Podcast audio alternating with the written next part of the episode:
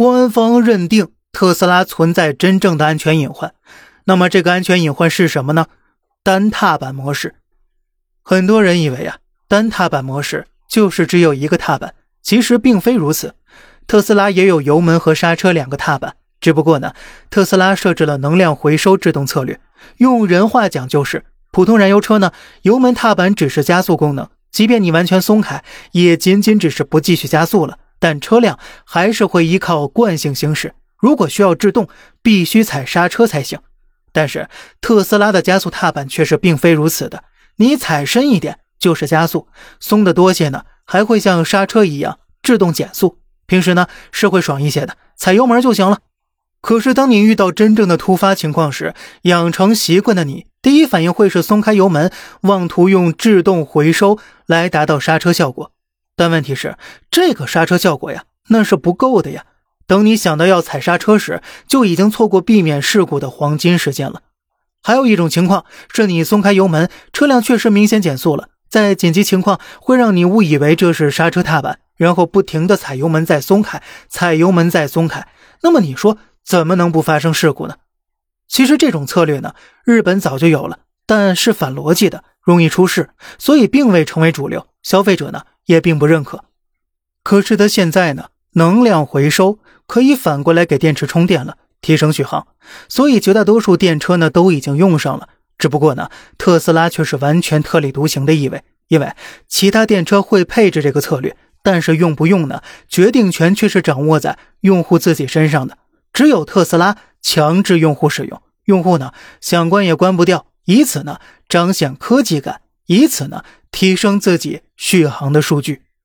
一个在安全性能上被淘汰的策略，特斯拉美其名曰教育用户，这是拿谁的命来教育谁呢？这个问题啊，其实并非秘密。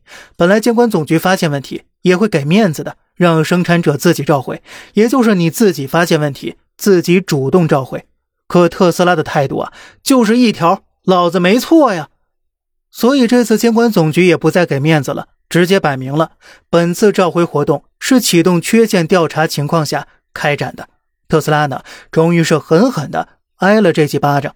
不过当然了，这虽然只是代表特斯拉单踏板模式存在安全隐患，但并不代表。特斯拉只有这一个安全隐患，更不代表特斯拉的失控事故都是因为单踏板模式引起的，它的刹车就一定没问题。恰恰相反，特斯拉失控的案例却是比比皆是，其中不乏数十年驾龄的老司机们，失控时间呢，往往多达数十秒、几分钟。而在特斯拉的回应当中，几乎毫无例外的，这些老司机全都没踩刹车。但是啊，要说是这些老司机们在如此长的时间内都没反应过来踩刹车，可能不太容易让人信服吧。而这次的召回事件呢，一是对于特斯拉单踏板模式的安全性有了真正的官方定性，更重要的是呢，揭开特斯拉的真正面目。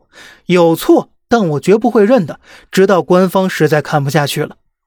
而对于一家拿用户生命，来教育用户却死活不认错的企业，以往的种种到底是用户恶意闹事儿，还是特斯拉本身真有问题呢？想必所有人心里已经有了答案了。最后想说呀，并不否认特斯拉极具竞争力，但产品和服务态度那是两码事儿。企业尊重消费者，难道不是最基本的应该做的吗？实在是不明白呀，为什么有那么多人喜欢被教育呢？能量回收这东西呀，咱们国家的国产车都有，但他们强制使用了吗？并没有。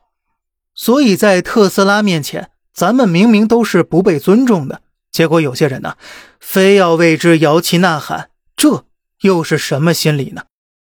好了，这里是小胖侃大山，每天早上七点与您分享一些这世上发生的事儿，观点来自网络，咱们下期再见，拜拜。